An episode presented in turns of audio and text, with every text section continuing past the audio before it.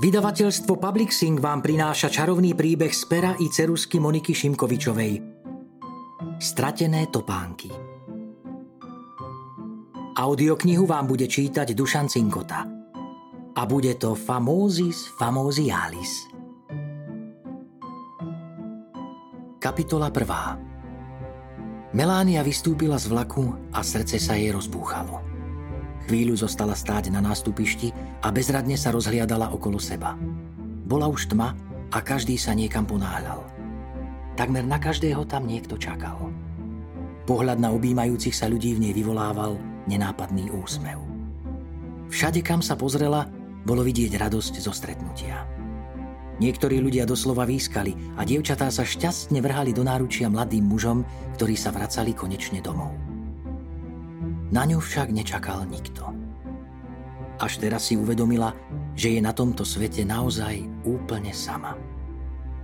5 rokov strávila za oceánom, kam sa jej podarilo újsť pred vojnou. Postarali sa o to jej bratia. Chceli svoju sestru uchrániť pred tým hrozným peklom a využili možnú príležitosť. Mala vtedy sotva 15 rokov, v taške len malé vrecko s hrstkou rodinných šperkov, ktoré narýchlo pozbierali po dome a v ruke lístok s adresou. Všetci verili, že tam budú na ňu čakať ich rodinní priatelia. Kontakt so svojou rodinou stratila pred dvomi rokmi. Od dávnych známych sa dozvedela, že zomrel otec i matka, detko i babka a tiež všetci jej bratia. Pomalým krokom, ťahajúc za sebou veľký kufor, sa vydala na cestu k rodičovskému domu. Agátová ulica bola od železničnej stanice vzdialená len na pár minút chôdze. Čo ma tam čaká? To bola jediná myšlienka, ktorá sa jej uhniezdila v hlave už pri plavbe loďou. Do tváre jej fúkal jemný letný vetrík, ktorý sa pohrával s jej nádhernými dlhými kučeravými vlasmi. Hodvábnu sukňu nechal na pokoji. Jej vlasy boli o mnoho zaujímavejšie. Pouličné lampy boli takmer všetky rozbité. Mesto bolo na mnohých miestach zničené a tak sa obávala, či ich dom ešte vôbec stojí. Keď kráčala po slnečnej, svietili jej na cestu mesiac a tu i tam predsa len nejaká fungujúca lampa. No len čo zabočila do Agátovej, mesiac sa ukryl za mraky a po lampách ani stopy. Škrtla zápalkou a rátala kroky. Ako dieťa urobila od rohu ulice k ich domu presne 52 krokov. Teraz už len 33. Bránka bola pootvorená a ona opatrne vstúpila do malej predzáhradky. Takmer si vypichla oko o halúsku spálenej k zemi sa skláňajúcej hrušky. Kľúč od vchodu, ktorý rodina vždy ukrývala pod bielým plochým kameňom, teraz hľadať nemusela. Bolo odomknuté. Opatrne stisla kľúčku dverí a tie ju privítali hlasným zavrzganím. Snažila sa spomenúť, kde by mohla nájsť nejaké sviečky a hneď jej napadlo, že v dielni ich musí byť dostatok. Kým zariadi, aby bola v dome opäť elektrina, nejaký čas to určite potrvá. Pomaly a obozretne, pridržajúc sa bočných stien, vošla do obuvníckej dielne. Vedela, že sviečky dával otec vždy do regálu pri dverách. Hneď vedľa mohutnej vyrezávanej skrine, ktorá sa dedila po celé generácie a ukrývala v sebe vždy tie najväčšie poklady. Pre otca to boli drahé kvalitné kože, spolahlivé šidlá a nite, ktoré si dával posielať až z druhého konca sveta. Zopár sviečok tam našla a tak postupne rozsvietila celý dom. Bol v zúboženom stave, ale rozhodla sa dať hneď ráno všetko do poriadku. Keď si ustlala na drevenej truhlici v kuchyni a celá zmorená z dlhej cesty zaľahla, začula jemné mňaučanie. Najprv sa zľakla, ale potom si pridržala kahan so sviečkou pred očami a rozhliadla sa po miestnosti. Po chvíli objavila v rohu za dverami kôž plný malých mačiatok. Potešila sa, že nie je v dome úplne sama. Vstala a potichu sa priblížila k ním. Niekoľko párov svietiacich očiek sa na ňu meravo dívalo a Melánia hneď vedela, že táto spoločnosť bude pre ňu tou najmilšou, akú si len dokázala v tomto smutnom čase predstaviť.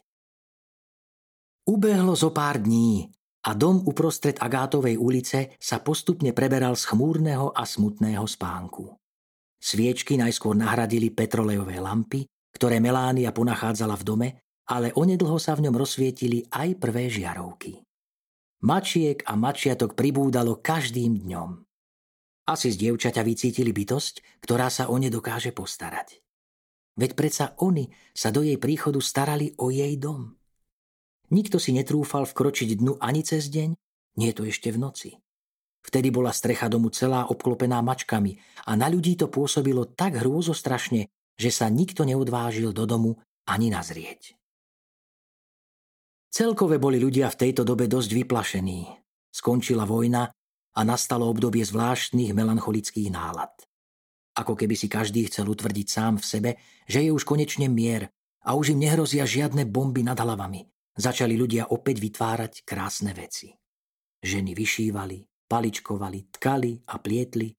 Muži vyrezávali z dreva hračky a kuli zo železa rôzne fantastické predmety, ktorými robili radosť iným ľuďom.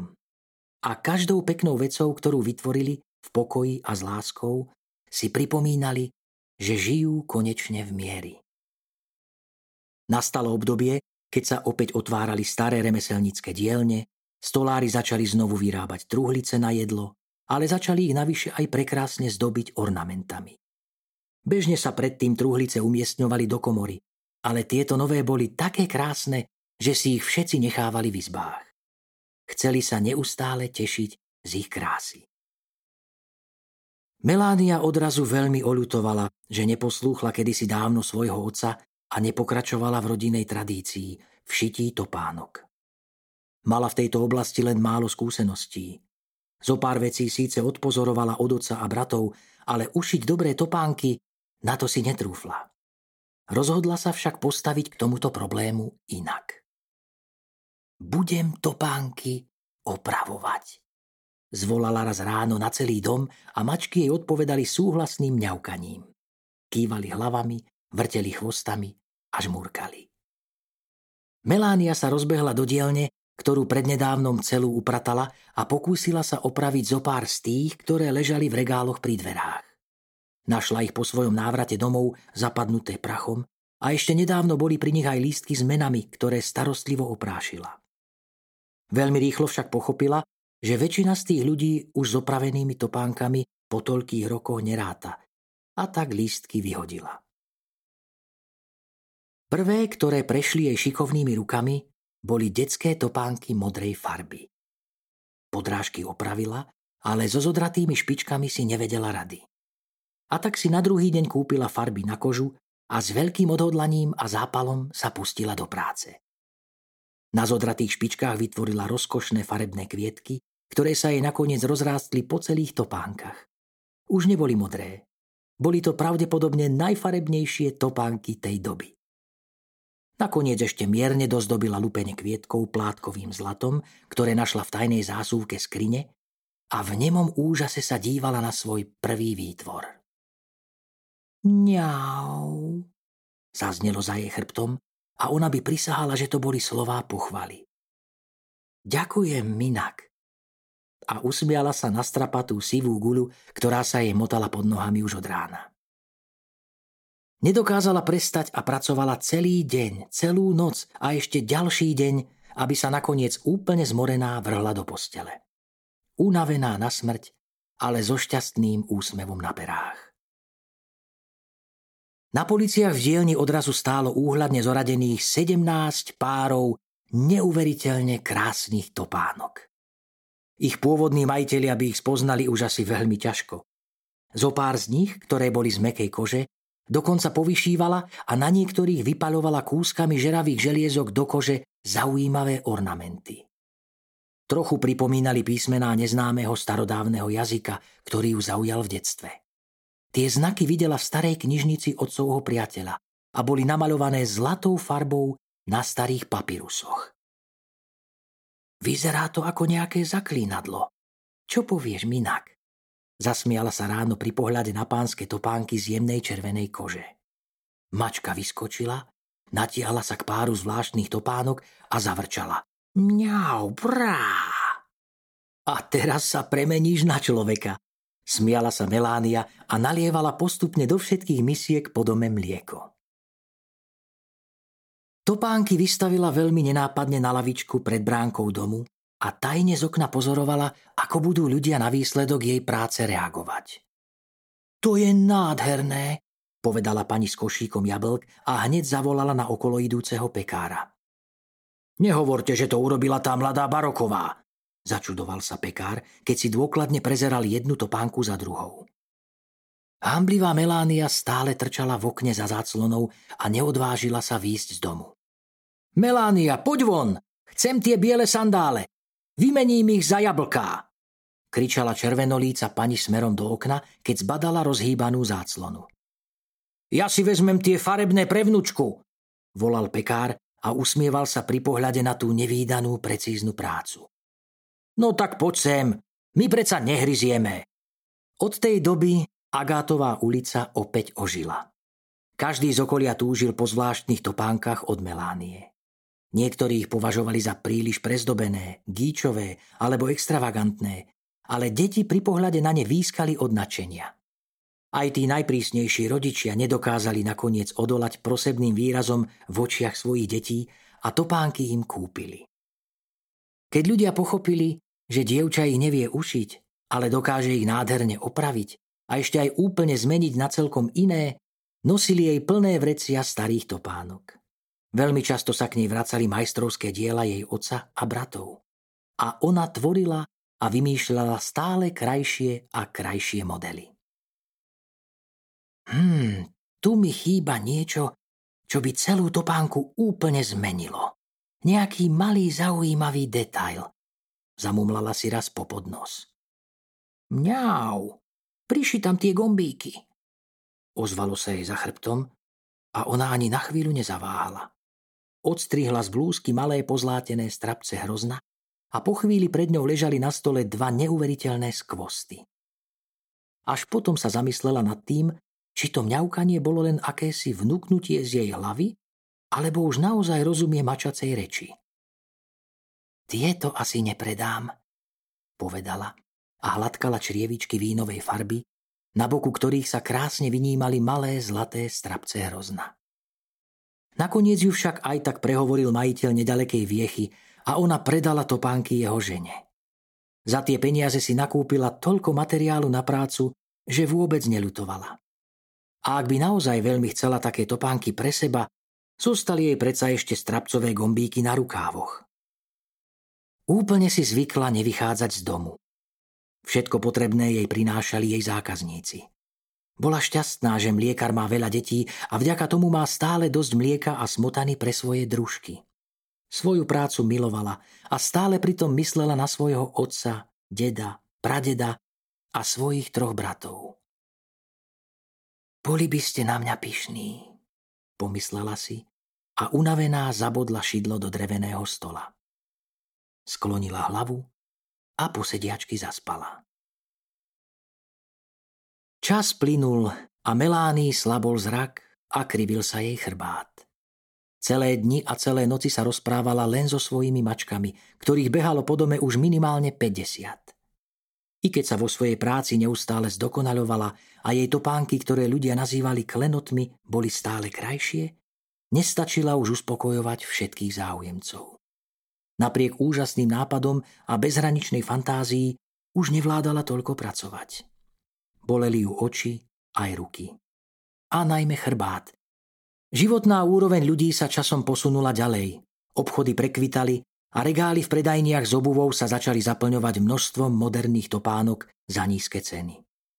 Melániu navštívil nejaký zákazník už len z času na čas. To jej však nebránilo v tom, aby pracovala ďalej. Cez deň vôbec nevychádzala von, ale po nociach sa túlala po meste s malou káričkou a keď našla v blízkosti popolníc alebo na smetisku nejaké vyhodené topánky, okamžite ich uložila do vreca a odviezla si ich domov. Najšťastnejšou ju robili nálezy topánok, ktoré pochádzali z ich rodinnej dielne. Boli iné než tie strojmi vyrobené. Pri práci s topánkami, vyrobenými jej blízkymi, neváhala používať aj malé časti rodinných šperkov. Nikomu by pravdepodobne nenapadlo, že v strede vyšívaného ornamentu je často vsadený aj skutočný diamant alebo smaragd. Ľudia si mysleli, že je to len obyčajné pekné sklíčko. Melánia sa skutočne takýmito vecami vôbec nezaoberala. Nepremýšľala nad reálnou hodnotou ozdôb, ktoré do topánok vkladá a ktorými ich zlepšuje. Ak potrebovala na dosiahnutie konečného efektu zelený kamienok, vsadila tam proste malý smaragd. Ak sa jej do výzdoby hodil kus zlata, vsadila do ozdoby zlatú mincu alebo brošňu. Neskutočné, ako dokáže tá baroková napodobniť drahé kamene alebo zlato, povedal raz pekár vo svojom obchodíku a ostatní len súhlasne prikyvovali. Šikovná je, to je pravda, povedal kto si ďalší. Smrdí ako mačka, dodal väčšine namosúrený výrobca voňaviek. Doma si prerobila starú vzácnu skriňu na topánkový chrám. Tie najvydarenejšie kúsky ukladala do vyleštených poličiek a občas sa im aj prihovárala. Boli ako jej deti. Opatrovala ich, utierala na nich prach, upravovala, zlepšovala. A niekedy im aj spievala. Keď zostarla a nad jej ryšavými vlasmi začali vyhrávať boj šediny, na chvíľu sa zastavila a po dlhom čase sa postavila pred zrkadlo. Zadívala sa na ženu, ktorú ako keby už ani nepoznala. Veľké zelené oči stratili dávno svoj lesk, vlasy zredli a kedysi pekné štíhle telo sa zohlo do predklonu a z boku vyzeralo ako luk. Uvedomila si, že za celé tie roky si nenašla žiadnych priateľov, nestretla žiadnu lásku, nevytvorila si žiadnu rodinu.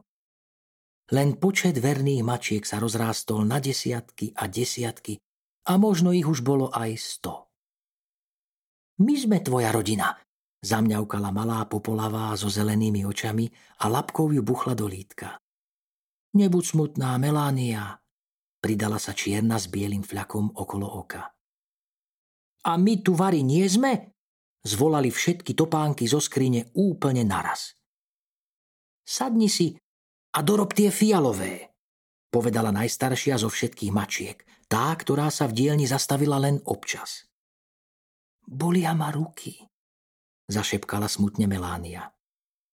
Spomeň si na otcové slová, pokračovala stará mačka a pripomenula jej vyšívaný text zarámovaný v mosadznom ráme. Kde to nájdem? spýtala sa Melánia a oči sa jej zaliali slzami. Chodíš okolo toho denne, odvrkla mačka a pustila sa do misky so sladkou smotanou. Melánia sa prešla celým domom a potom sa opäť vrátila do dielne. Až po chvíli jej napadlo, že tá krásna, múdra, vyšívaná myšlienka vysí pravdepodobne za skriňou s topánkami. S veľkou námahou ju odsunula a na stene naozaj našla vysieť mosadzný rám a v ňom zožltnuté plátno, na ktoré kedysi stará mama vyšila tú vetu. Anielské krídla si musíš zaslúžiť. Na nebo sa stúpa len rukami. Vlastne až teraz pochopila úplný význam tých slov. Opretá o skúsenosti svojich predkov sa musí pozerať stále len dopredu a nemôže sa už zastaviť. Len pohybom a prácou plnou lásky dokáže udržiavať rovnováhu medzi minulosťou a budúcnosťou. Melánia dokončila fialové topánky, na ktoré poprišívala malé perličky zo svojho posledného náhrdelníka, podpetky pomalovala striebrom na konce stužiek prišila strieborné náušnice od starej mamy a nežne ich uložila medzi ostatné do veľkej skrine. Potom sa vydala na svoju nočnú prechádzku. Bola odhodlaná hľadať okrem vyhodených topánok aj iné veci, ktoré ľudia vyrobili svojimi rukami. Nesmú skončiť niekde v spalovni odpadu, povedala si v duchu. Sú to veci, ktoré vyrobili ľudské ruky. Sú to diela budúcich anielov. Ľudia na Melániu časom úplne zabudli. Slnečná ulica sa stala jednou z najlepších adries v meste a za tie roky sa tam vymenilo veľké množstvo ľudí. Len občas v noci bolo vidieť zhrbenú ženu, ktorá pred sebou tlačí starú káru a v nej naplnené veľké vrece. A vždy zmizne v tmavej Agátovej ulici. Už zas vláči tie haraburdy, Zašomral starý obchodník pri pohľade z okna a odplul si. Raz sa ten jej dom pod tým množstvom rároch prepadne pod zem, poznamenala jeho žena. Kto je vlastne tá stará bosorka? Spýtal sa so smiechom mladý chlapec svojho oca. Neviem, ale všetci ju tu volajú zberačka. Zahundral otec a zatvoril okno.